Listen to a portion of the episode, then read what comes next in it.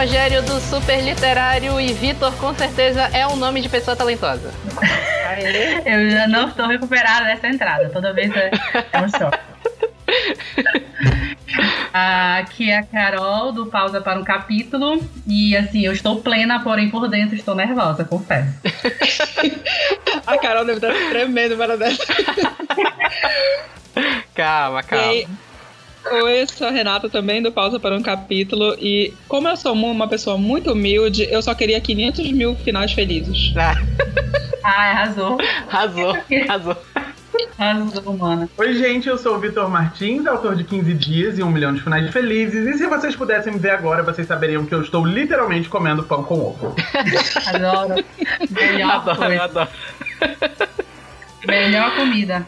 Melhor comida. Pão com ovo é um, é um clássico. Adoro. Gosto de fim de mês. Clássico, melhor coisa. Clássico depois do, do dia 15, exatamente. depois do dia 15 Já tá com fogo. Só na data a gente já sabe. o que é depois do dia 15 tá com fogo. 15 dias, na verdade, esse título foi inspirado no tempo que meu VR dura durante o mês. Ai, meu Deus. Lendo totalmente. É, pão com ovo, tudo a ver com o nosso papo de hoje, que vai ser com o Vitor Martins, né? Tudo perfeitamente a ver. Como a gente prometeu, hoje a gente tem a nossa entrevista com o Vitor Martins, esse autor maravilhoso, super simpático, que eu espero que ele se divirta bastante em conversar com a gente agora, a partir de agora. Verdade. Não fique assustado com a gente. É, não fica Não, tô- assustado, tô- tô a, gente- tranquilo. a- a gente é meio maluco, mas vai. Gente, por favor, Esse é o vamos. primeiro podcast que eu participo, então eu, tô, eu estou muito Ai, empolgado, porque eu nunca participei de um podcast. Então eu comecei, é, gostaria só de agradecer pelo convite. Estou muito feliz que vocês me convidaram. Estou muito feliz que eu estou aqui nesta noite. E eu espero que a conversa seja muito legal e que a gente consiga debater não só sobre os meus livros, mas falar também sobre literatura nacional, falar sobre literatura YA e tudo mais que, que a gente achar que deve falar por aqui. Sim, com Perfeito, certeza. perfeito. Tudo isso e muito mais depois da nossa sessão de recado.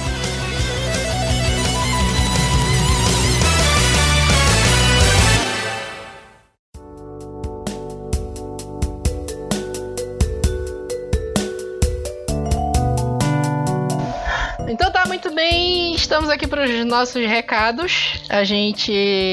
Eu tô um tempo sem fazer as, as enquetes no Twitter, mas eu acho que essa semana a gente volta. Se Deus quiser. Amém. E se Deus quiser, se Deus quiser.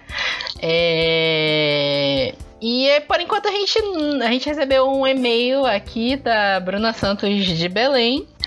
Ele é meio um elogio e uma crítica ao Supercast ao, me- ao mesmo tempo. E eu quero ver a reação da- das meninas quando eu falar, mas vamos lá. Ela fala aqui no e-mail que ela gosta bastante do Supercast, que ela gosta bastante das dicas que a gente dá de livros. É, ela disse que ela não- às vezes não curte muito os filmes que a gente assiste, mas que tem uma coisa do Supercast em si que incomoda ela. Que é que a gente fala muito de livro erótico. Então, como, desculpa, como é o nome dela?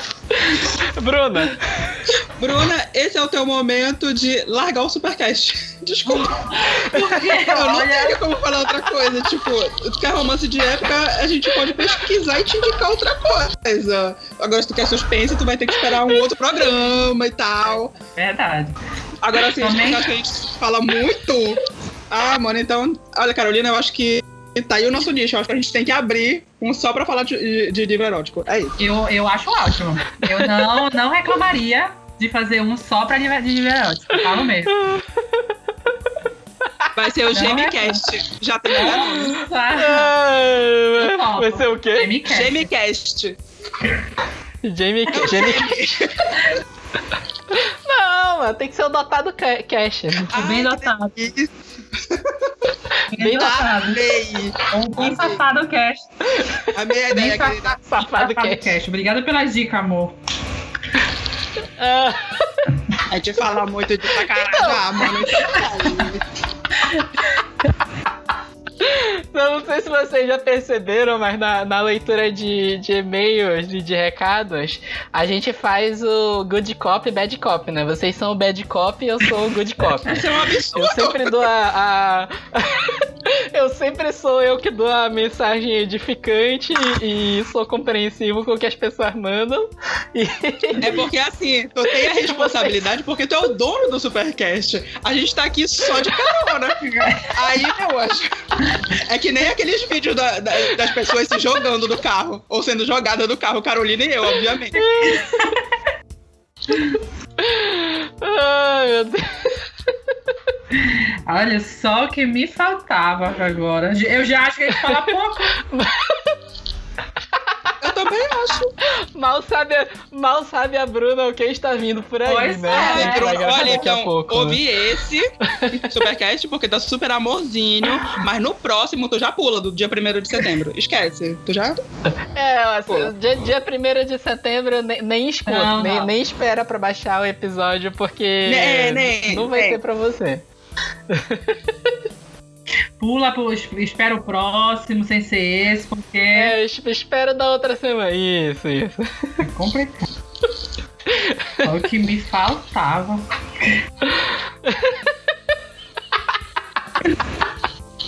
Obviamente a Bruna não vai pro nosso evento, né?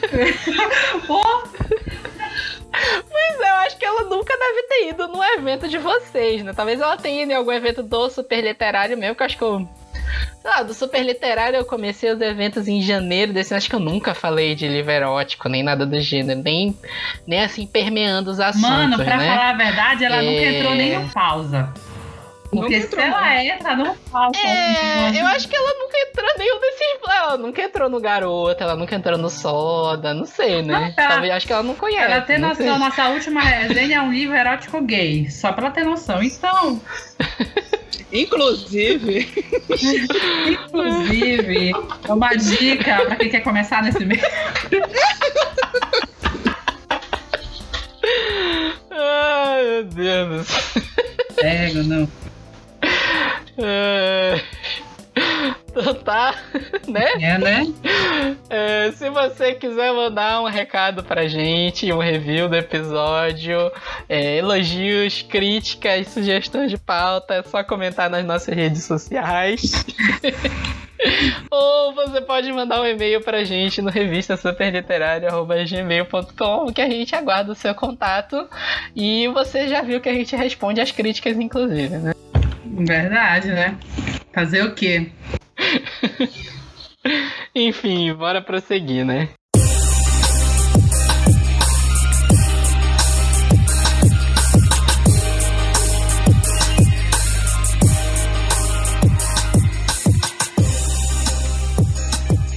Tem uma caralhada de evento agora, né? Tem evento hoje. sim. Estamos re- rezando pra esse Supercast ter saído sábado de manhã, mas tem evento hoje, né? Tem Dois dois, eventos. eventos. hoje.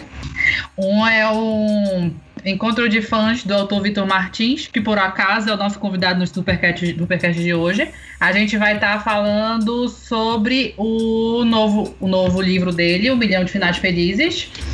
Então é às 15 horas lá na livraria Leitura do Shopping Pátio Belém e às 17 tem mais um evento, evento sobre a editora seguinte que, vai, que é organizado pelo Soda Blog, em que eles vão falar todas as o catálogo da editora, né?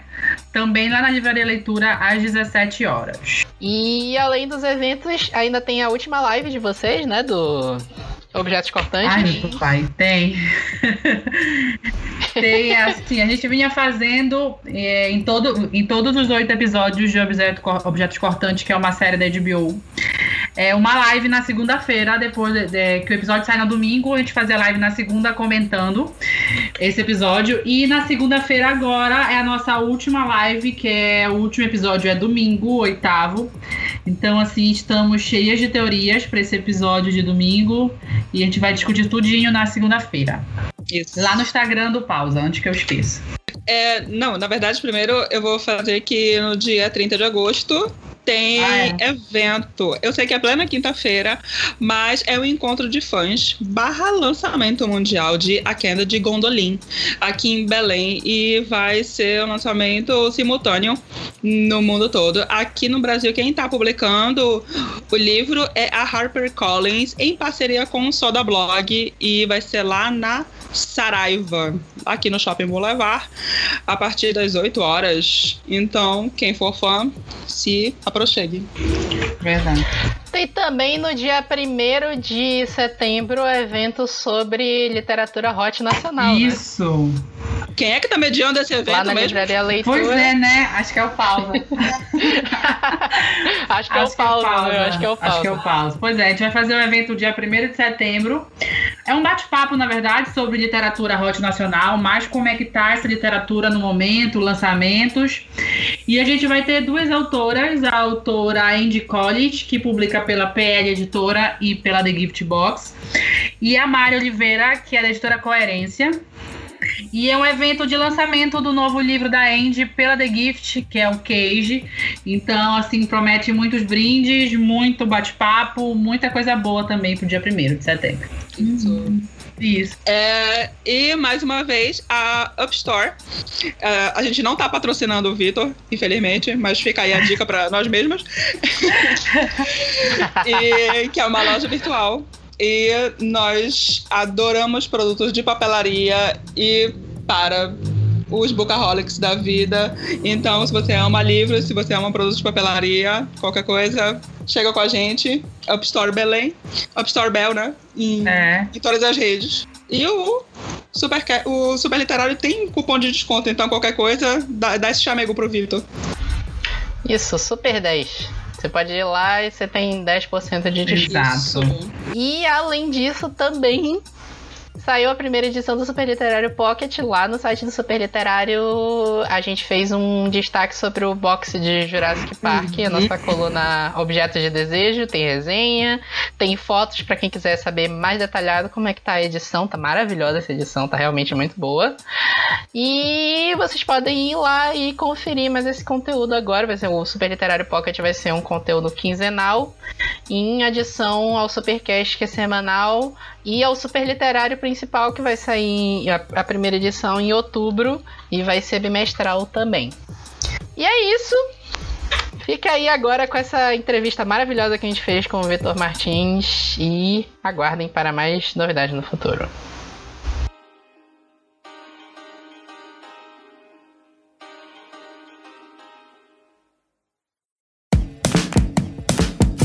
Fake young we met, everything seemed alright. Então vamos lá, Vitor Martins. É, nós fomos apresentados recentemente. É, eu conheci o teu trabalho por causa da Carol e da Renata. E a, Muito a Carol. obrigado, Carol. Eu sou um pouco chata, então hoje não aguento mais ouvir eu falando. Então, É, se, se tu ouviu ela falando do teu livro no, no último episódio, ela tá super Eu detalhada, tudo que ela descreve. Pro ouvinte que não escutou o episódio pa- passado, Carol fala sobre um milhão de finais felizes e ela vende o livro melhor do que eu. Então, escutem, porque ela fala com o livro- sobre o livro com muita empolgação. Fiquei muito feliz ouvindo. E antes disso, ela já falou do, do, do 15 dias lá no, no episódio de literatura LGBT e ela também fez um comercial maravilhoso lá. verdade, falei mesmo, agora tá me lembrando. Falei mesmo de 15 dias. Então a gente tá fazendo o comercial do Vitor Martins desde sempre. Ixi, ninguém me aguenta mais. Estou, Muito obrigado. Carol, por, por se sacrificar dessa forma pra falar de mim. Eu não vou falar mais, é sábado, né? Tem evento, então. Não, sábado imagino. tem evento. é, Tem, já, tu já soltou a resenha dos dois livros, né? Graças a Deus. Ainda tem vídeo essa semana se minha paciência com a- a edição deixar. Perfeito. Então, Vitor, a gente tá aqui porque a gente quer conversar mais sobre a tua carreira, sobre os livros, tuas inspirações e por aí vai, né? É, a gente sabe que o trabalho de autor é, é, é duro, né? É, é complicado, é difícil, às vezes não dá tanto retorno, eu sei que às vezes dá muita felicidade. Porque eu sei que porque eu sou um autor meio esquecido ali, que os meus projetos estão tudo pelo meio do caminho. Mas assim, a gente disponibilizou o, o- no, nosso, no Instagram do Super Literário um espaço para o pessoal mandar perguntas. E uma coisa que chegou muito pra mim foi o pessoal perguntando sobre as tuas inspirações. Então, assim, você tem dois livros publicados, sei que você tem contos. Qual é a tua principal inspiração pra escrever hoje? Então, vamos lá. Falar sobre inspirações é, é sempre um assunto que eu gosto muito de falar, porque quando eu penso em inspirações, geralmente eu penso em escritores que me inspiram. Então, Uhum. quem me acompanha em qualquer rede social possível sabe que eu sou muito fã da Rainbow Rowell, eu sou muito fã da Becca Bertali também. E como eu escrevo é, ro- romances contemporâneos, né? Eu escrevo romance contemporâneo porque eu gosto muito. Eu escrevo muito a partir de um lugar que eu gosto muito de estar. E é um lugar que eu, como leitor, gosto muito também. Então eu sou muito apaixonado por YA contemporâneo, porque eu acho que é um gênero que a gente consegue falar sobre inúmeras coisas partindo de um lugar que é comum pra todo mundo, sabe? Então é, é um gênero que eu gosto muito. Então eu tenho essas autoras que eu sou muito apaixonado. Eu tô aqui olhando pra minha estante agora, vendo, vendo quem mais eu me, me inspiro de maneira assim, de, de, de escrita. Mas no geral são. Sabe, eu, eu me alimento muito disso e eu acho que inspiração vai muito além de autores favoritos ou qualquer coisa assim. É, quando eu tô escrevendo, eu tiro muita inspiração de coisas muito do dia a dia, assim. Quem já leu 15 Dias sabe que é um livro que se passa, acontece em 15 dias, e ele acontece praticamente todo dentro de um apartamento. Ele não tem muitas cenas externas, vamos dizer assim. Ele não, não tem, sabe? É, é é uma história, assim, muito fechada dentro da vida, e se possível, eu posso falar assim, dentro da cabeça de um menino de 17 anos. E tudo que eu tirei de inspiração pra esse livro foi muito baseado em coisas que eu vejo por aí no mundo, sabe? Eu queria muito pegar coisas muito cotidianas e eu criei o Felipe na minha cabeça. O Felipe é um personagem que tem muitas características parecidas comigo, mas ele vê o mundo de uma maneira muito diferente da maneira que eu vejo, porque ele é um menino muito mais.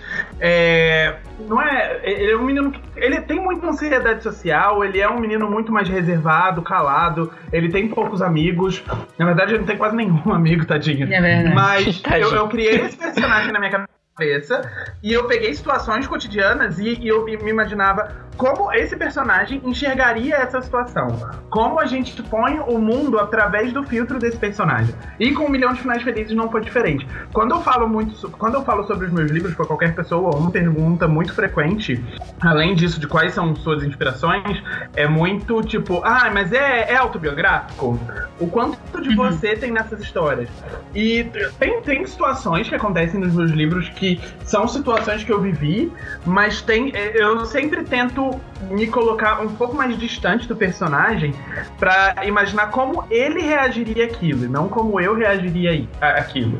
Então, quem leu meus livros também sabe que eu coloco muitas referências à cultura pop no livro, porque eu acho que isso me aproxima muito do leitor que eu quero alcançar, que é um público jovem, que é o público que tá passando por um momento de descoberta e aceitação. Então eu me alimento muito dessas referências porque eu gosto, porque em nenhum momento eu quero, sabe, que seja uma escrita forçada, eu não quero parecer aquele tiozão de, de boné pra trás que cheguei aí, garotada. É que- Eu me alimento disso, eu gosto. E é, é- é basicamente isso. Eu acho que eu dei uma enrolada grande, né? Porque é muito difícil Não. fazer inspirações. Mas é isso, eu me Não, inspiro tá muito ótimo, tá ótimo. em literatura YA contemporânea no geral, bons escritores como Rainbow Rowell, a Becca Bertali, eu gosto muito do Sean David Hutchinson, eu gosto muito do Benjamin Aliri Saenz, e, e, mas eu me inspiro muito na, na forma como eles escrevem. Mas a minha escrita eu acho que acaba transparecendo meio que de um jeito mais natural, sei lá, eu não, não tenho muita inspiração pra técnica de escrita, porque eu só sento e escrevo como se fosse aquele personagem contando o dia dele pro leitor. Assim, eu tava, eu tava até conversando esses dias com o próprio com o Helder, né? O Helder Oliveira, o ilustrador. Oi, Cone. tomando café, ícone. E a gente tava até falando assim, como a narrativa de, de Um Milhão de Finais Felizes, assim, tipo, parece que tu tá ouvindo o Vitor narrar pra ti a história. Né? Dá aquela sensação de que tu, tu escuta a voz do Vitor falando é, as falas, a narrativa, tudo na tua cabeça, assim, é muito engraçado. Diferente de 15 dias. 15 dias eu tive muito mais a percepção, acho que visual do Vitor como o Felipe, do que o Jonas. O Jonas, eu tenho o Helder todo na minha cabeça como o Jonas. Não tem como, tá? Não tem, não tem. E assim, eu vi a narrativa muito. Eu, parece que você escuta o Vitor falando, narrando pra ti o livro, eu acho muito bacana. Muito interessante também. Isso, quando, quando 15 dias saiu, muita gente falava isso também. Falava assim, ai, Vitor, parece que é você falando pra. E aí no começo eu me sentia meio tipo, eu falhei, porque eu não criei um personagem, eu criei uma pessoa que as pessoas acham que eu sou eu. E, e aí isso me fazia um pouco mal, eu ficava muito inseguro, porque, tipo, era, era o primeiro livro, era muito inseguro. E depois de muito tempo Uhum. refletindo, e depois que saiu um milhão também, que eu continuei ouvindo esse tipo de comentário do tipo, ai, a sua voz narrativa me lembra você, tão parecido com você, e eu comecei a tentar enxergar isso de uma maneira mais positiva. Porque eu venho de um. Eu também sou ilustrador, eu, sou, eu ilustrei a capa de 15 dias, eu, eu vivi muito tempo na internet como ilustrador só, eu- antes de eu, de eu começar a, a publicar livros, eu, eu ilustrar. O que eu publicava na internet, vamos dizer assim, a face que eu mostrava para os internautas, era o meu lado ilustrador.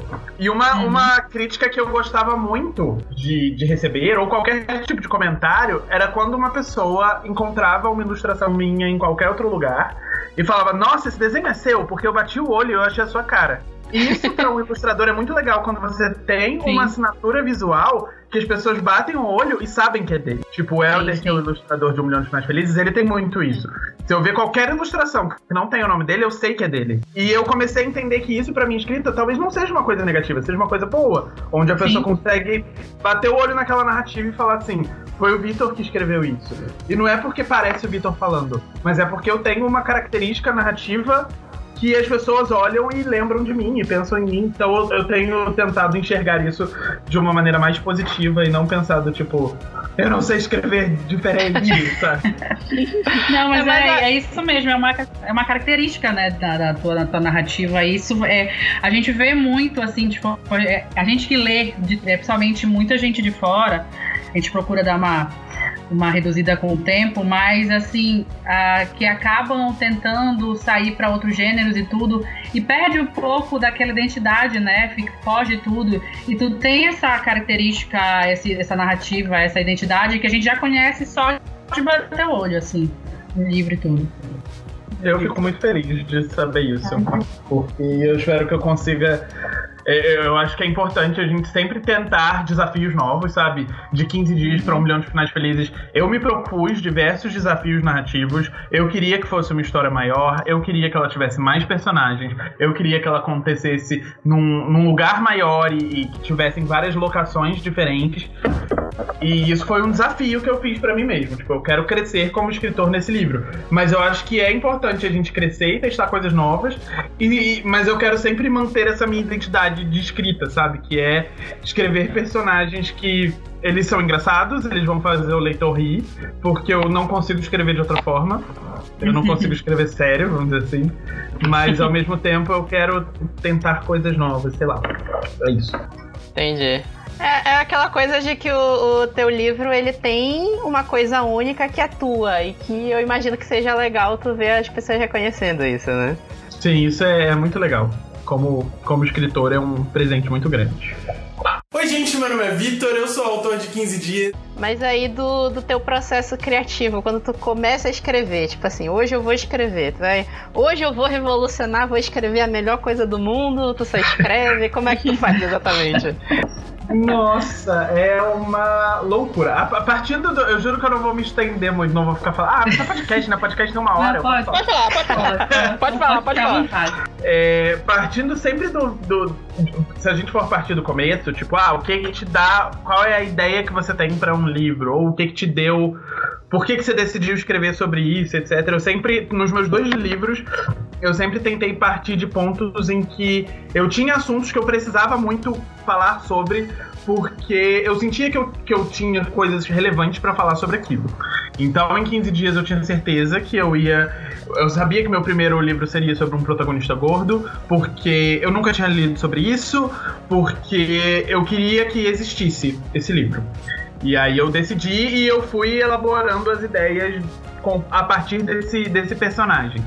E com um milhão de finais felizes foi assim também, só que tipo, eu sabia que eu queria ter um menino que, que ele tivesse conflito com a sexualidade dele por causa da família religiosa. Então a maioria das, das minhas ideias sempre partem muito do personagem. E eu, existe muito. Tem muito livro que é tipo livro de plot, que é aquele livro Uhum. que ele acontece porque existe um plot pra ele acontecer, tipo, existe um assassinato, existe um roubo de um banco, existe alguma coisa. E tem livro que é de personagem, que é um livro que, tipo, às vezes não importa muito o que que tá acontecendo, porque é um livro sobre o crescimento do- do- de um personagem. E eu sou muito apaixonado por histórias de personagem, eu gosto muito de escrever sobre personagens, então todas as minhas ideias sempre acabam partindo disso, tipo, qual conflito eu quero criar a partir de um personagem. E aí eu vou criando o mundo em volta dele aos poucos.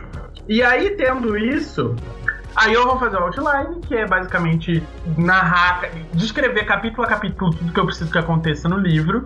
Isso é uma coisa que eu aprendi muito a fazer de maneira mais eficaz, porque com 15 dias era uma bagunça. Os dias do meio de 15 dias eu não tinha ideia do que, que ia ser. Era tipo, dia 7. Felipe pensa coisas sobre a vida. É isso, eu entregava na mão de Deus. Só que conforme eu fui escrevendo assim, eu ia entendendo, sabe? Tipo, tá, quem é o Aham. Felipe? O que, que ele vai fazer hoje? Por que, que ele tá pensando dessa forma? Mas um milhão de finais felizes, como era uma história maior, eu não podia fazer isso. Eu não, não conseguiria sair do mesmo lugar se eu só botasse, tipo, ah, Jonas reflete sobre a vida e toma um cafezinho, sabe? Não podia ser assim. Eu precisava ter uma história mais estruturada, até porque eu tinha a história do Jonas, da vida dele, e a história que o Jonas estava escrevendo, e todas as coisas que o Jonas escreve meio que tem que bater com o que, que ele estava vivendo. Então foi um livro que eu, tipo, eu, sem bobeira, uns três meses eu fiquei só mexendo em outline. Só subindo aqui, não, isso daqui vai acontecer aqui, isso aqui desce, isso aqui sobe. E eu só comecei a escrever de fato quando eu tinha tudo listadinho, capítulo por capítulo, o que, que ia acontecer direitinho. Tem gente que gosta de escrever meio livre, tem gente que gosta de tentar e botar pra fora e ver no que dá. E cada escritor tem o seu, o seu método pessoal de escrita, e o meu é assim: eu gosto de escrever com tudo planejadinho, sabendo exatamente tudo o que, que vai acontecer. Porque tem, tem gente que não gosta de fazer isso porque gosta de desvendar o livro. Eu gosto também, tem muita coisa que muda nesse processo. Beijo Uhum. é uma coisa que eu mudo muito, muito, muito. Eu sempre coloco o beijo antes do que ele acontece no livro. Porque eu acho que, ai, o pessoal já deve estar muito tempo esperando um beijo, vamos colocar um beijo aqui. Só que chega na hora, eu falo, ai, mas tá muito cedo, precisa de. Mas não faz sentido esse beijo acontecer. Tipo, em 15 dias, agora, tipo, mini spoiler. Na primeira versão, o beijo acontecia na cena da festa junina. Só que aí depois eu fiquei Sim. pensando assim, não, eles não podem beijar bêbados, eles têm que estar sóbrios, o Felipe tem que lembrar de tudo que aconteceu. e aí, tipo, troquei tudo, joguei lá pra, pra mais pra frente. Enfim, tudo isso é, vai mudando conforme eu vou escrevendo, mas a estrutura, tipo, onde o personagem vai chegar no final, eu sempre tenho ela muito clara dentro da minha cabeça. E aí, pra escrever, varia muito de dia, porque eu tenho o, meu emprego normal, né, de, vida de escritório, de acordar todo dia e ir pro trabalho, sei lá, de 9 às 6. E o, o tempo que sobra é o tempo que eu tenho pra escrever. E tem dia que tipo, não vai sair nada, sabe? Eu sinto que não vai sair nada, eu sento, me forço a escrever, tento um pouquinho e não sai. Fim de semana eu funciono melhor, porque eu gosto muito de escrever de manhã, que aí eu acordo cedo, a casa tá quietinha, eu faço um cafezinho, sento e fim de semana eu consigo escrever muito, muito melhor, assim, eu sinto. Mas eu não posso ficar escrevendo história de final de semana porque parece que eu esqueço, não esqueço a história, mas eu me afasto dos personagens, sabe? Então eu gosto de escrever pelo menos um pouquinho por dia. E nunca é com o pensamento, hoje eu vou sentar e vou revolucionar o mundo. É sempre com o pensamento, tipo, meu Deus, eu preciso terminar isso, o que, que eu tô fazendo? Eu não tenho a menor ideia. E eu registro no caderno, tipo, as minhas sessões de escrita. E é- eu registro sempre num momento expectativa e realidade, né? Tipo, ó, vou sentar pra escrever agora, espero escrever bastante, estou empolgado pela cena tal. Aí depois, terminei de escrever, 300 palavras, 200 dela eram lixo. Então é, é. é meio assim, é meio. Varia muito, sabe? Eu, tenho, eu me forço muito pra escrever todo dia, mas tem dia que você tá vendo que não vai sair. Não adianta forçar muito de mim, não, porque não vai sair nada. Mas também não adianta também ficar esperando a inspiração divina chegar, sabe? É bom ela. É, tem que ter o meio termo, né? Você tem que trabalhar, mas ao mesmo tempo também não pode forçar. Tem que ter muito. É como, é como o Jonas fala também no livro, né, Vitor? É tipo, senta e escreve. Quer, quer escrever um livro, senta e escreve. Porque o livro não tá, vai se escrever sozinho, sabe? Sozinho, Você, em nenhum momento você vai acordar com a, a- a ideia brilhante na sua vida, sabe? A ideia mais brilhante do mundo. Isso nunca vai acontecer. E a primeira versão do livro, a não ser que você seja um pequeno gênio, a primeira versão vai ser muito ruim. Então, é melhor você escrever logo essa parte muito ruim pra chegar na parte que ela fica muito boa logo. Então, você escreve. Verdade. É, e mesmo que a pessoa acorde com a ideia mais revolucionária do mundo, ela não vale de nada se não tiver escrita, né? Exatamente, tem que sentar e escrever. Mas Vai aí tu gosta de planejar essas cenas e linkar elas enquanto tu tá desenvolvendo o livro. Sim, eu gosto de. É, eu vou, eu vou planejando muito.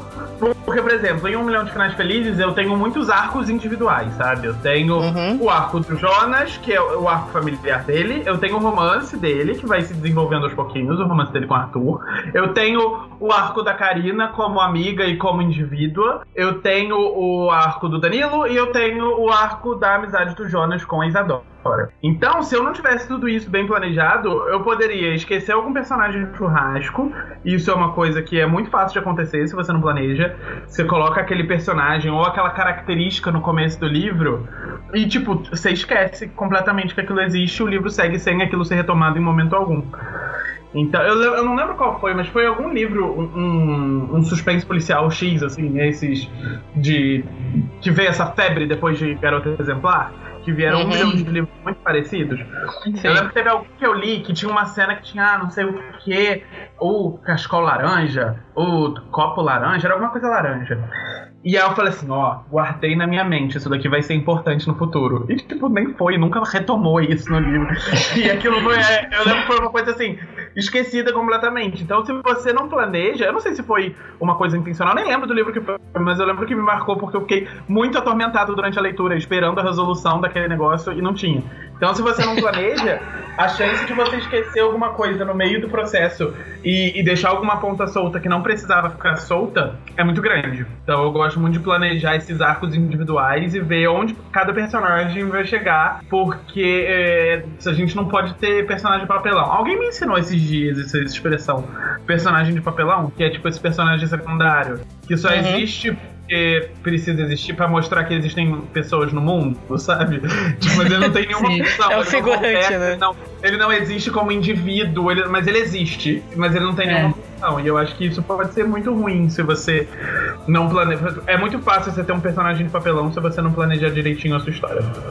Verdade. Não foca só em duas pessoas, né? Porque tem muito livro isso também. Tipo, te dá, te dá um, um núcleo tal, tudinho, mas o foco da narrativa toda é só nos dois protagonistas e esquece das pessoas em volta. Assim mostra que eles também têm que socializar, tem os outros, tem os amigos, tem a família, tem tudo, e não desenvolve muito esses personagens. É, principalmente quando a gente está escrevendo o, o YA, eu, co- como leitor, às vezes eu me incomodo muito com protagonistas de YA que não tem, não tem família. Que, Sim. tipo, segue pra salvar o mundo, pra sair, pra beber, pra se apaixonar, pra fazer qualquer coisa.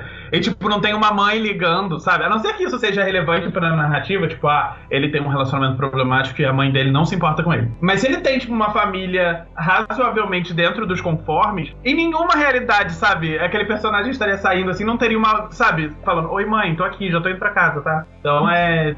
Tem muito. Tem muito disso. Então eu acho muito importante a gente sempre, sempre pensar em tudo que cerca os nossos protagonistas. Pra que eles existam no mundo real, assim. Até mesmo quando é um mundo de fantasia, pra que aquele mundo pareça real. Porque as pessoas existem pra se relacionar com outras pessoas. De infinitas formas diferentes. É, o leitor ele quer acreditar que aquele mundo existe, né? E nada pior também que ponta solta, né? Oi, gente, meu nome é Vitor, eu sou autor de 15 dias. Mas, assim, me diz uma coisa. E pra finalizar o teu livro, tu sabe exatamente quando tu conseguiu acabar? Ou tu é aquele autor que tem que chegar e dizer, não, agora acabou, não vou mais atualizar, não vou mais fazer nada aqui, porque senão não acabo nunca. Então, eu. Ah, às vezes eu, eu sei. É porque geralmente quando eu acabo o primeiro rascunho, eu estou desesperado. E eu falo, ah, terminou essa caralha! Porque eu quero muito terminar logo pra eu poder ir pra parte mais legal, que é tudo que vem depois que você termina o primeiro rascunho. Que é você reler a história toda e mexer o que tem que mexer e mudar o que tem que mudar. E eu tenho muita sorte nessa vida por ter uma equipe que me ama muito e me ajuda muito, que é a Tassi, que é a minha gente, e a Verônica, Uhum. que é a minha editora. Então, ela e a Júlia, que é a, a assistente da Verônica, e também é tão importante quanto que ela é maravilhosa. Então, a tendo uma equipe assim que me dá essa, essa força, é muito importante pra mim nesse aspecto, de saber quando é a hora de parar de mexer e, e entregar pro mundo, assim, porque nenhum livro é perfeito, e se você entregar pra, na mão de qualquer autor um livro já publicado dele, impresso, e falar, relê aí vê se você deixaria exatamente do jeito que tá. Não deixaria, sabe? Se deixar, tipo, qualquer autor vai continuar mexendo, mexendo, mexendo. Mas isso é uma coisa que eu não tenho muito problema. Eu sou muito feliz de ser assim, porque eu tenho muitos amigos que têm muito problema de. De dizer adeus, sabe? De terminar o livro e falar, tá, agora é isso. Mas eu gosto, eu não gosto de entregar rápido, mas eu gosto de entregar sabendo que naquele momento em que a gente chegou na versão final, naquele momento aquela era a melhor versão possível.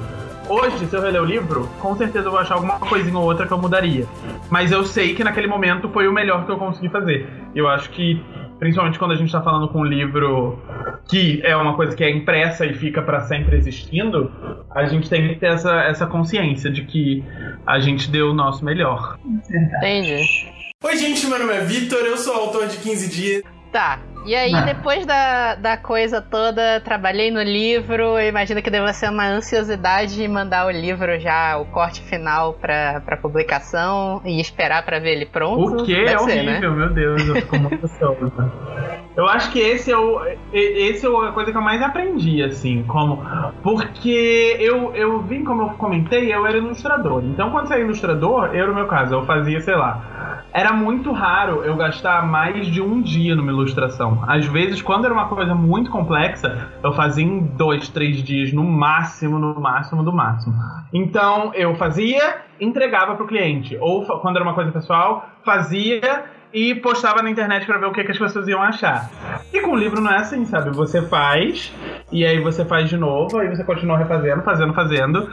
E isso é tipo um ano e meio você fazendo uma coisa que você não pode mostrar para as pessoas, porque não tá pronto ainda. Então eu acho que, que escrever me ensinou muito a ser mais paciente com o meu trabalho, entender que tudo tem seu tempo. E Aham. controlar essa, essa ansiedade, assim, porque claro que a gente quer ver pronto, a gente quer ver ele impresso, bonitinho na nossa mão, a gente quer poder ir numa livraria e encontrar o livro lá, mas tem, tu- tudo tem seu tempo, assim. Então com 15 dias eu acho que foi pior, assim, por, por ser o primeiro livro, por eu ser meio inexperiente de tudo, eu fiquei muito ansioso porque eu queria muito que, que fosse, sabe, eu, acha, eu achava muito que era assim, tipo, ai, publiquei meu livro, agora ele vai estar disponível nas melhores livrarias do Brasil, onde eu for vai ter meu livro, vai passar um ônibus com uma faixa com a capa do meu livro pendurada nele. As pessoas vão escrever milhares de reviews hoje. E não é assim, sabe? Tipo, o livro sai, aí as pessoas. Sabe, a pessoa que comprou na pré-venda, por exemplo, começa a receber, aí tem o tempo dela ler, porque por mais que o livro esteja pronto, às vezes tem todo esse tempo que demora pra você começar a receber qualquer resposta sobre o livro. De pessoas assim que não são seus amigos que você entregou o livro e falou, lê pra mim, por favor, sabe? De pessoas, de leitores no geral. Então é, é um trabalho que exige muita, muita paciência. E é um trabalho que me ensinou muito a ser uma pessoa mais, mais paciente e não surtar por qualquer coisa. Entendi. E aí, quando tu vê o teu livro lá na prateleira, a galera compra, a galera fala que gostou, a galera vem te pedir autógrafo. Como é essa emoção? Como é, como é lidar com o público? Eu, eu acho que esse é o momento assim, mais legal de tudo, porque. Porque é aquilo, tipo, a gente escreve, qualquer escritor escreve livros porque quer que as pessoas leiam. Se você não quer que ninguém leia, você escreve um diário e tranca no seu armário. Você escreve verdade. livro, você quer que as pessoas leiam. Então, quando as pessoas de fato leem e quando elas te procuram pra falar o que, o que elas acharam, esse é um momento muito gratificante, sabe? Porque é, hoje, foi ontem, eu recebi ontem de noite, eu, eu respondi hoje à noite um e-mail de um leitor falando assim: Oi, Vitor, tudo bom? Eu terminei de ler seu livro, seu livro novo agora, tudo mais, tal, tal, tal, tal, tal, tal. E eu queria muito que você me explicasse como é viver de escrita. Como é, tipo, largar seu trabalho e viver disso? Ai, Meu anjo, eu não faço isso. Escrita é praticamente um hobby pra mim, porque não é uma coisa que dá pra viver disso, não é uma coisa que, ah, olha só, Vitor está vendendo muito, está vivendo disso, está ganhando bilhões. Não é assim. É um trabalho que não dá retorno financeiro, então o retorno afetivo é, o- é a coisa que eu mais me agarro, assim, sabe? Porque tem uma parte que vai muito de realização pessoal, porque pra mim é muito importante é, ver que as coisas que eu escrevi, de certa forma, emocionaram um leitor, ou fizeram um leitor dar uma risada, ou acompanharam um leitor num dia ruim em que ele chegou em casa e pegou meu livro e leu e esqueceu daquilo de ruim que aconteceu. E isso vai em vários níveis, sabe? Um livro, vocês, todos nós que somos leitores, a gente sabe. Um livro pode tocar a gente de diversas formas. Tem livros que, tipo, realmente mudam a nossa vida. E tem livros que, às vezes, muita gente pode considerar, ah, mas é um livro bobinho. É um livro de entretenimento. Mas no momento em que aquele, a gente leu aquele livro, a gente estava precisando tanto daquilo que a gente não esquece. Porque a gente deu uma risada ou passou um tempo bom com aqueles personagens. Então o livro pode vir de encontro à nossa vida a gente pode ser impactado por um livro de muitas maneiras diferentes. Então quando a gente tem, quando eu percebo que de alguma forma eu consegui fazer isso por algum leitor, pra mim é tipo a maior realização possível. É, não tem não tem sentimento assim, eu acho que é um dos melhores sentimentos que eu já vivenciei na minha vidinha aí. É, é isso, é poder abraçar um leitor e ver ele falar do seu livro com carinho, com respeito pelos seus personagens e se abrindo com você, falando sobre alguma coisa que ele passou na vida dele que foi despertada por um livro que você escreveu. Isso pra mim é uma coisa que não tem, não tem igual, assim. É muito emocionante. É, e assim legal. a gente acaba, a gente acaba se apegando, né? Tem personagens assim que você quer cuidar, tipo Jonas é um personagem que tu termina o livro assim, ai meu Deus, eu quero colocar no colo, agarrar, cuidar, no, não deixar mal nenhum acontecer. Então assim, a gente, a gente, a gente cria um carinho especial pelos personagens assim. É bem bacana, assim, é bem diferente, depende muito do autor, depende muito do livro, de como ele te toca. A gente tá até conversando esses dias, até na gravação do último podcast, porque tipo, eu peguei uma leva de livros assim, que eu tava assim, eu, que eu, eu preciso mudar um pouquinho, porque eu Dá uma tô- respirada, né? dar uma respirada. porque você tava na, na, na onda deprê, né? Você tava Tá. um atrás do Tá. outro. É.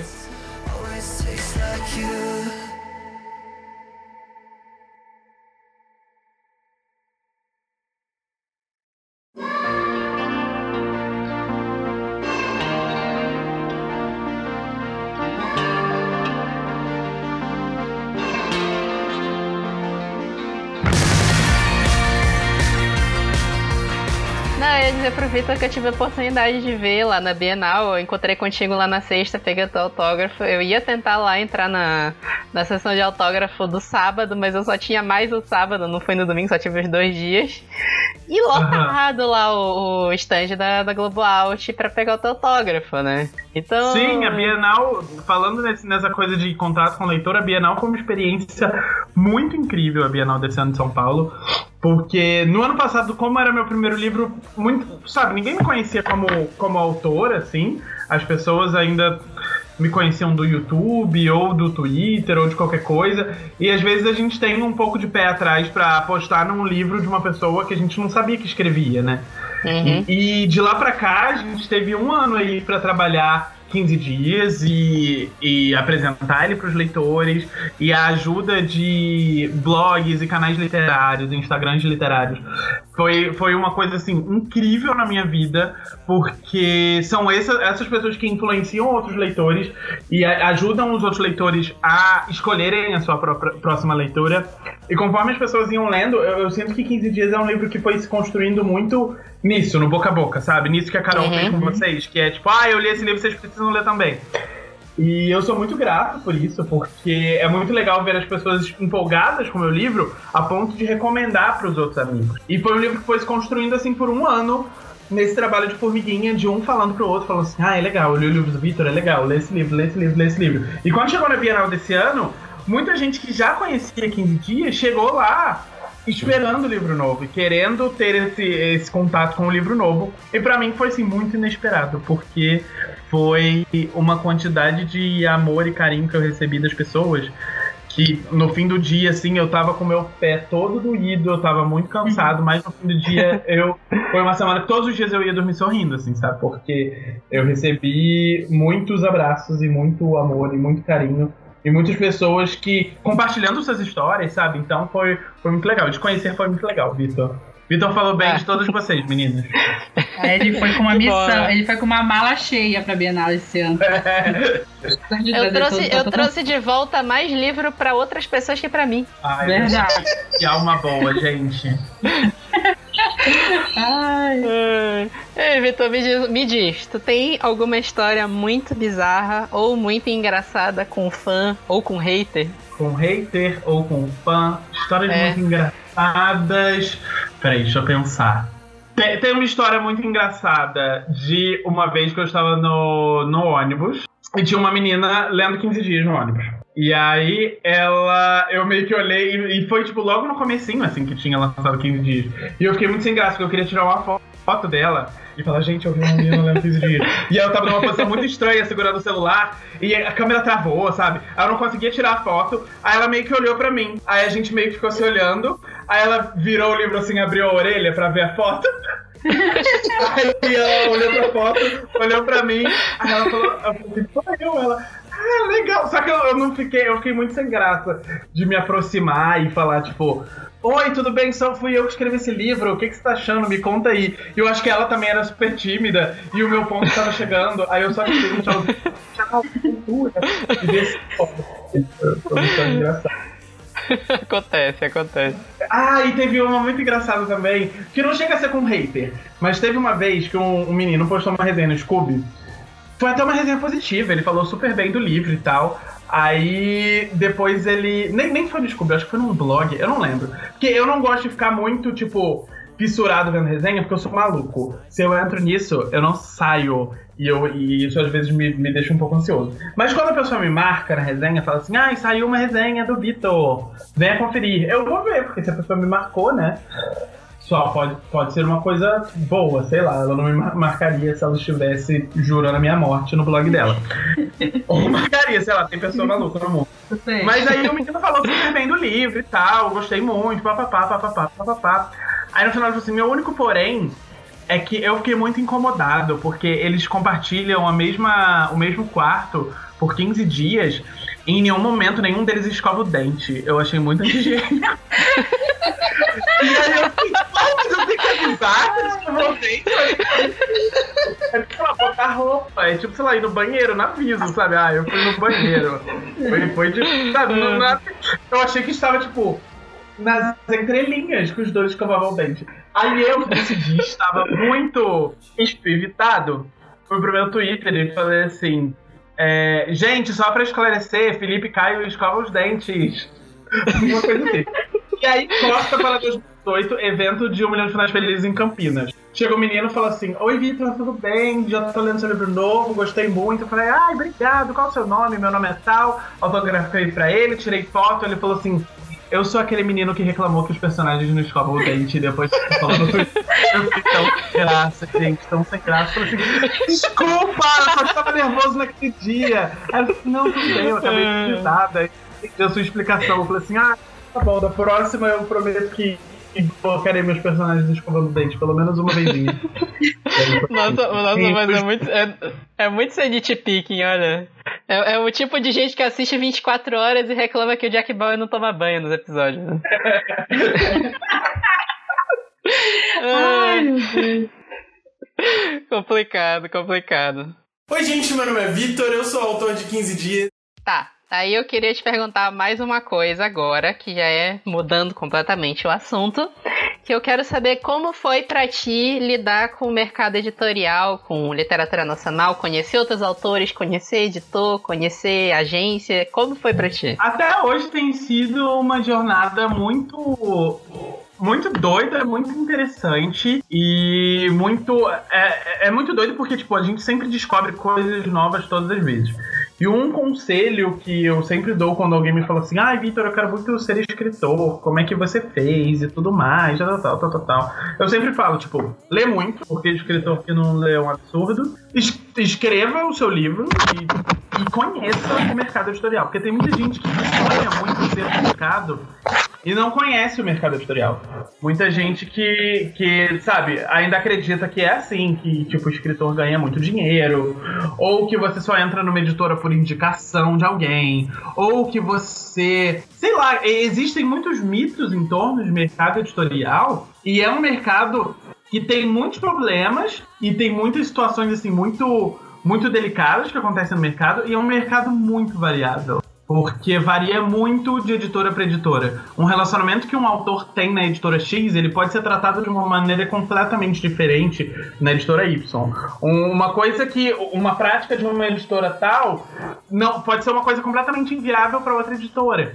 Então eu acho que é um mercado muito grande. Eu não me sinto 100% apto para falar, tipo, ah, o mercado editorial. Porque, tipo, eu ainda tô conhecendo muita coisa. Eu trabalho em editora também. Eu trabalhava em uma Uhum. outra editora de didático, agora eu tô trabalhando numa editora de literatura também. Então, cada Uhum. dia a gente aprende mais um pouco sobre o mercado e vai vendo como é um mercado amplo e como é, é, é um mercado que está se modificando o tempo todo. Como leitor, eu já percebia, e eu, e eu acho que, tipo, vocês, todo mundo que tem blog, que tem parceria com editora, por exemplo, a gente percebe como as editoras estão, a gente percebe, "Ih, ó, esse ano tal editora tá lançando pouco livro, ou tal editora tá tá apostando muito, sei lá, em livro de vampiro. E aí a gente consegue perceber as ondas literárias, a gente consegue perceber o que, que tem saído mais de lançamento. Agora é um momento que o mercado editorial tá numa crise muito grande por causa de toda a questão que tá tendo com as livrarias, as grandes livrarias não pagam as editoras.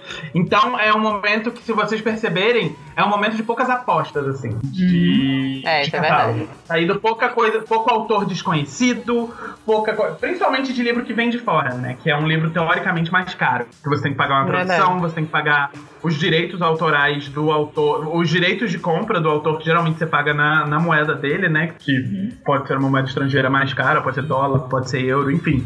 As apostas de, de ficção é, lá de fora, ficção importada, elas estão vindo com estão muito fraquinhas e as editoras estão apostando mais em coisa que tá vendendo, que é muito tipo livro não ficção de negócios, ou então um livro de algum autor que já tem uma certa relevância, ou é continuação, ou alguma coisa assim. Então, se a gente parar pra analisar o que, que as editoras estão lançando agora, são poucas as apostas.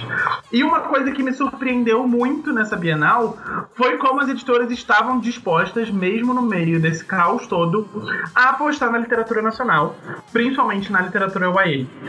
Principalmente nesses autores, assim como eu, é, vários autores que vocês comentaram no, no episódio passado do podcast também, como a Iris, o Lucas, é, tinha também a Fernanda Nia, da plataforma 21, a Pan, a Bel, a Roberta, a Roberta Spindler, que é- que é aí de Belém também. São autores que, que têm essa, essa, essa conexão forte com o público. E por mais que, por, por exemplo, tem autores que não, não têm um, sabe, um canal no YouTube, ou um blog muito grande, ou alguma coisa assim, mas eles estavam na Bienal parados lá no stand conversando com todos os leitores que passavam. E isso é uma coisa que nenhum outro autor vai fazer pela editora, sabe? Você não vai ter um autor internacional que vai fazer isso, que vai ficar parado no seu Verdade. stand conversando com o leitor. E isso faz toda a diferença. Porque uma experiência de Bienal, como leitor, falando como leitor, é muito incrível. Quando você entra no stand, você vê um autor lá que está disposto a conversar com você sobre o livro dele, a te explicar um pouco mais sobre a história, e se você ficar interessado, ele autografa para você o livro na hora. E isso é uma coisa que estava acontecendo em muitos stands dessa Bienal. E foi muito legal ver o, o, o mercado editorial brasileiro se abrindo para isso e percebendo que o primeiro que o público da Bienal é um público leitor muito jovem. Isso se refletiu muito nas vendas de, da maioria dos stands. Você via como a literatura jovem estava tava muito em peso lá e o, o público estava muito em peso para isso. E segundo, Verdade. você vê como tem autores nacionais fazendo muita coisa boa e querendo divulgar a história, sabe? E eu acho que isso Verdade. é a coisa mais legal que essa editora que essa Bienal mostrou, sabe? Que foi Verdade. como nós, autores nacionais, estamos dispostos e a, a vender o livro. Não é vender porque ah, eu quero muito dinheiro, porque no fim das contas, como eu disse, o que volta pra gente financeiramente é pouco, mas a gente quer fazer a nossa história conhecida. A gente quer que a nossa história alcance o máximo de pessoas possíveis. E a Bienal foi uma ferramenta muito importante pra isso, pra possibilitar esse encontro dos autores com os leitores. Um negócio que eu tô achando, assim, bem interessante do momento editorial, apesar de fato, assim, o mercado tá realmente em crise, é porque, assim, além de focarem muito no nacional, uma coisa que tá sendo muito importante hoje em dia é a representatividade entre os personagens, né? Sim. E, assim, os teus dois livros têm bastante disso intrínseco à trama, né? No começo eu tinha um certo medo, porque eu tava entrando numa editora que é um, um grupo de comunicação grande, que é a Globo, e eu não saberia como eu não sabia como eles iam receber essas minhas histórias, e eu não, Uhum. não estaria disposto a mudar por conta delas. E eu tinha escutado muita coisa, tipo, ah, você vai escrever livro LGBT, você nunca vai ser publicado, ou não sei o quê. E eu, e eu tipo, tinha muito medo disso. E não é assim a realidade, sabe? A gente tem visto cada vez mais. E não é nem uma. Eu acho que existe uma procura das editoras por histórias assim, mas essa procura existe porque o público leitor tem procurado isso. O público Sim, leitor tá cada vez mais exi- exigente, principalmente quando a gente fala de literatura jovem. As pessoas querem se enxergar nas narrativas. As pessoas querem abrir um livro e falar: olha, essa história parece com alguma coisa que aconteceu comigo. E quando a gente tem esse âmbito de representatividade, seja de gênero, seja de sexualidade, seja de qualquer outra coisa, sabe? Uma, uma representatividade racial ou qualquer outra coisa assim, quando a gente pega essas representatividades e coloca elas no âmbito nacional, a gente tem muito a ganhar. Porque o personagem, o leitor que vai se enxergar naquela história, ele vai se enxergar de uma maneira muito mais completa. Porque ele não tá vendo ali só um personagem LGBT, ou só um personagem negro, ou só um personagem, é, sei lá, surdo ou cego, ou qualquer coisa assim. Ele tá, tá encontrando naquela narrativa um personagem que pode ser tudo isso, e ele também é brasileiro. Ele vive as coisas que nós brasileiros vivemos, ele tem uma rotina parecida com a nossa, a rotina escolar dele é parecida com a nossa, as coisas que ele vê no dia a dia, sabe? Ele assiste Ana Maria, sabe? É, são essas Aham. pequenas coisas que fazem a gente se identificar muito mais numa literatura nacional porque é a nossa realidade, né? E eu acho isso muito legal, a maneira como as editoras estão abrindo os olhos para isso e dando oportunidades e dando voz para autores que têm feito um trabalho muito, muito bom. Verdade. É verdade, verdade. Oi, gente, meu nome é Vitor, eu sou autor de 15 dias. E assim, a gente também procura muito, assim, falando um pouquinho como leitora mesmo, é aqueles autores que mostram um pouco da sua, vamos dizer assim, né, não seria experiência, mas que ele mostra um pouquinho mais de conhecimento sobre o que ele está falando. Assim, tipo, ele, ele tem uma vivência maior sobre aquele assunto que ele está escrevendo. Porque às vezes a gente pega alguns autores que só, só escrevem por escrever ali. A gente vê que a história assim, é muito vaga, tem pouca, tem, tem pouca assim, pouco conhecimento sobre aquilo que ele está fazendo e isso não, não cativa tanto, né? Dif- Diferente que se você tem uma vivência maior sobre aquele assunto que você está escrevendo, se você conhece bem a fundo sobre isso, e a gente procura bastante isso também. Verdade. Sim, com certeza. Isso é. É uma coisa que eu acho que tem sido cada vez mais valorizada, que é o que lá fora eles chamam muito de on voices, né? Que é você escrever sobre uma realidade que você que você vive. Uhum. E é, é um território perigoso porque às vezes isso pode dar, dar margem para muitos escritores pensarem: ah, mas então eu sou hétero, então eu não posso escrever nenhum personagem LGBT porque eu não entendo. Então eu vou escrever só personagens héteros pelo resto da minha vida. E não é bem assim, você pode muito bem procurar pessoas que vão ler o seu livro e vão te ajudar e tudo mais. Mas eu dou muito valor a histórias em que o autor tá falando com propriedade sobre aquilo, sabe? Em que ele entende Sim, sim. e aquilo, aquilo é um tema ou um personagem que toca aquele autor num nível pessoal e você, eu acho que a gente sente na escrita isso, né? Quando o autor percebe, quando o autor sabe o que tá falando. Sim. Quando não é um Muito. negócio que eu chamo de, de bingo da representatividade, sabe? O autor Nossa, só vai, parece é. tem uma, Verdade, uma verdade. latinha e ele vai tirando. Ah, aqui, ó, bissexual, vou botar aqui no livro. Ah, aqui, trans, vou botar aqui no livro também. E acaba ficando uma coisa jogada e sem propósito. E eu acho que uma das coisas que eu sempre tento fazer no meu livro, nos meus livros é colocar personagens LGBT que te- tem uma, uma. que eles são mais do que a sexualidade deles, né? Então, Uhum. tipo, em 15 dias a gente tem o Felipe que ele. A sexualidade dele não importa tanto pra história. E ele tem as suas próprias inseguranças e tudo mais. Em Um Milhão de Finais Felizes, por mais que a sexualidade do Jonas seja um- uma grande questão na vida dele por conta do relacionamento dele com a família, eu tentei colocar outros questionamentos muito reais pra essa idade. Do tipo, o que, que eu vou fazer agora? Eu preciso de uma faculdade? Eu vou fazer uma faculdade? Eu não tenho dinheiro. Eu vou ser uma pessoa pior do que os meus amigos se eu não fizer? Ou, tipo, eu, eu quero. Será que eu preciso me apaixonar? Ou se eu me apaixonar, isso vai acabar sendo uma fraqueza. E isso são, são conflitos é, que vão muito além de, tipo, só, tipo, ah, sou gay, esse é meu conflito, sabe? Eu acho que ca- é cada vez mais importante Verdade. a gente encontrar na literatura esses personagens que vão além, sabe? Que eles têm mais camadas e, e eu fico muito feliz de ver como tem, tem histórias que estão trazendo isso aqui no Brasil de uma maneira muito bem feita e que me deixa muito, muito orgulhoso. Eu acho que isso é um negócio até que a É. Carol já falou pra gente no episódio de literatura LGBT sobre a Becca Albertalli, né? Que ela escreveu o Simon vs. Agenda Homo Sapiens. E aí no segundo livro dela, que é o. Como é o título do segundo mesmo? É 27 Coisas de Molly, né? 27 coisas de molde. Isso. De É, mole. que a, tu falou que parece que a- ela tem um, um- Ela consegue ser mais profunda no segundo livro, que é um problema que ela mesma já vivenciou, né? Sim. Sim. É assim, a gente consegue até se identificar um pouquinho mais. Assim, eu amo Simon. Acho que Simon é um do, foi um dos meus, dos meus primeiros LGBTs que eu já li.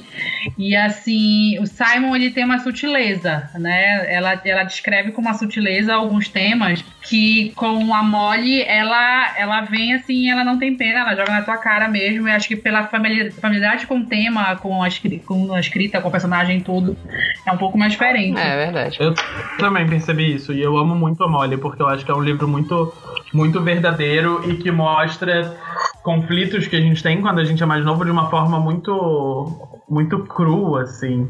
E ao mesmo tempo muito Uhum. fofa e muito bem humorada. Eu gosto muito desse livro. É Sim, verdade. também, eu adoro.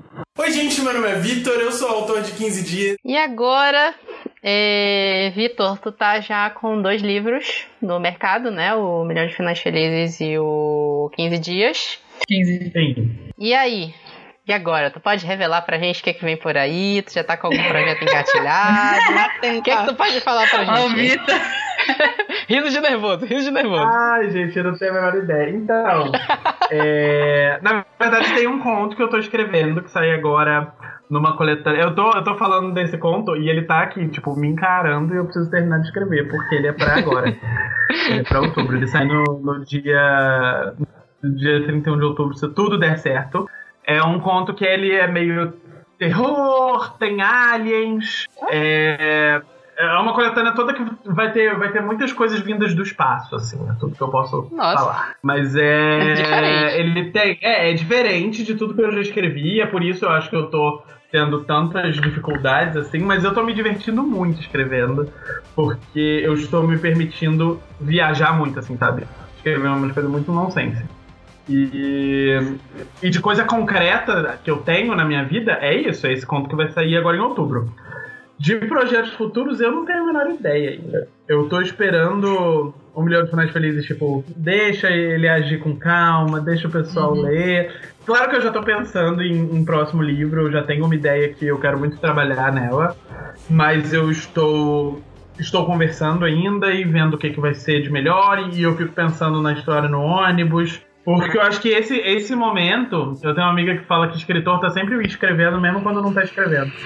Que é esse momento de imaginar o que, que vai ser esse livro. E é um momento muito importante. Porque nenhum livro você senta e brrr, escreve, sabe? Então eu tô nesse momento de pensar o que, que eu quero dizer, porque eu quero contar uma história que seja, de certa forma. De certa forma, forma não. Que seja relevante e importante e que seja importante para os leitores de alguma forma. Existe muito todo esse drama na minha vida que é que é expectativa de pessoas, porque às vezes as pessoas Tipo, esse segundo livro, meu Deus do céu, eu ficava tipo, as pessoas vão achar muito igual 15 dias, as pessoas vão achar muito diferente de 15 dias. Que, que as pessoas vão achar. Aí agora que tá começando a sair é, as opiniões das pessoas, eu tô começando a receber o feedback dos leitores. As pessoas Uhum. falam, nossa, Vitor, eu já tava com as expectativas muito altas e você superou as expectativas. Eu fico, não! Porque você quer que eu vou fazer o terceiro livro? Não, você fala assim, ah, eu tinha expectativas e pronto. Elas foram atendidas. Eu não quero Mas é assim, brincadeira à parte. Claro que bate um nervosinho, assim, de tipo, o que, que vai ser a próxima história, o que, que eu vou fazer. Mas ao mesmo tempo, esse é um momento que eu gosto muito, que é o momento das possibilidades. Onde eu fico pensando e, tipo, tudo pode acontecer, sabe? É um momento que eu acho muito, muito divertido. Ah, que bom então. Isso. E aí A agora a gente guarda. deixa. Sim, Né? A gente fica na guarda. A gente fica só na Verdade. guarda. A- estamos aguardando de- ansiosos já. A partir, de certeza. agora, a, a partir de agora eu tenho teu Skype, eu vou te ligar todo dia perguntando. E agora? Já tá pronto livro novo? E agora? E agora? E agora? Mentira, não pode. Trabalhar sob pressão não pode, né? É uma coisa meio, meio que me, se divide na minha cabeça. Porque, tipo, por mais que às vezes isso às vezes seja uma pressão, sabe? Uma pessoa Uhum. terminar e fala, e aí, quando sai o próximo? Eu fico tipo, calma, vamos com o tempo. Mas ao mesmo tempo, é um- uma coisa muito boa, porque seria muito pior se a pessoa, tipo, terminasse de ler o livro e falasse, ah, tô de boa de Vitor. Não preciso ler mais nada minha vida. É, então, eu ruim fico muito mesmo. feliz quando as pessoas querem um próximo, porque significa que elas gostaram. Então, é, é um, um tipo de feedback que eu admiro e fico muito feliz. E assim que eu tiver ideias para alguma coisa, eu provavelmente vou começar a falar no Twitter, porque eu não me aguento, eu fico falando tudo. Ai, meu Deus. E aí agora a gente deixa o espaço pra ti, pra você. A gente sabe que a, Carol vende muito bem os teus livros, né? Mas agora a voz é sua. Você pode vender os seus dois livros agora pro nosso público. Vamos lá. Gente, se vocês estão até agora escutando esse podcast, muito obrigado, porque eu sinto que eu falei muito. Mas, muito obrigado. Se até agora eu não consegui convencer vocês, aí vai a minha última tentativa. 15 dias de um finais felizes são dois romances LGBT. É, eles falam muito sobre aceitação, sobre amor, sobre família, sobre amizade, sobre temas que eu acho que são muito importantes para qualquer pessoa de qualquer idade ler. Quando a gente fala sobre livro juvenil, eu sempre gosto de deixar claro que se a gente categoriza um livro como jovem adulto, isso quer sempre diz respeito à idade do personagem e não à idade do leitor. E eu acho que os meus livros podem ser lidos por pessoas de qualquer idade, se você estiver disposto a, a encarar uma história diferente do que você geralmente lê. E se você quiser ler um livro aí pra para se divertir e para chorar um pouquinho, talvez aí é um milhão de finais felizes. Mas eu espero que vocês encontrem os meus livros aí em qualquer lugar. É, eles estão disponíveis nas principais livrarias por todo o Brasil. É, e é isso. Se você, por um acaso, der uma chance pro meu livro, me procure depois em qualquer rede social que para me contar o que, que você achou. De preferência no Twitter, que é o lugar que eu fico mais agarrado o dia inteiro, porque é a minha segunda casa na internet. Mas no Instagram eu também sempre tento responder todo mundo. E, e é isso. Acompanhem os meus próximos lançamentos aí. E também acompanhem mais autores nacionais. No meu Twitter eu tô sempre falando também de literatura nacional. Eu tô sempre divulgando outros amigos e conversando sobre outros amigos. E a gente tá vivendo um momento muito importante agora da literatura nacional jovem adulto brasileira, onde muita coisa boa tem sido feita e histórias que realmente têm a capacidade de mudar a vida dos leitores. E eu fico muito, muito feliz de estar vivendo esse momento e de poder compartilhar esse espaço com outros amigos escritores tão incríveis é, que, que eu fico aqui sorrindo só de falar de tão maravilhoso que é viver esse momento. Então, muito obrigado, pessoal, pelo espaço aí que vocês deram para eu falar dos meus livrinhos e falar do meu processo. E é isso. É isso. Nossa, viajei muito, né? Falei. Bah, a gente Nada. adora, a gente adorou. A gente fala E aí? demais também aqui. A gente fez, a gente. Mano, às vezes o que eu limo na, na edição é de tanta besteira que a gente fala, às vezes. Espero que você faça uma boa mágica nessa edição. Ah, não, tá ótimo. Esse papo de hoje já tá o trabalho metade feito. Não vou ter quase trabalho Tá. nenhum nessa edição. Me deixa, me deixa com a voz do Henrique Cavill na. Eita. Ai, tá bom. E aí, considerações finais? Quer deixar uma última mensagem? É, obrigado, leiam livros nacionais e é isso. Beijo. Perfeito. E é isso, pessoal. Esse foi o bate-papo com o Vitor Martins. Espero que ele tenha gostado de bater esse papo com a gente. A gente adorou, eu gostei pra caramba. Acredito Ah, eu que as meninas também. tenham gostado também. Sim, bastante. Renata, E é isso. uhum.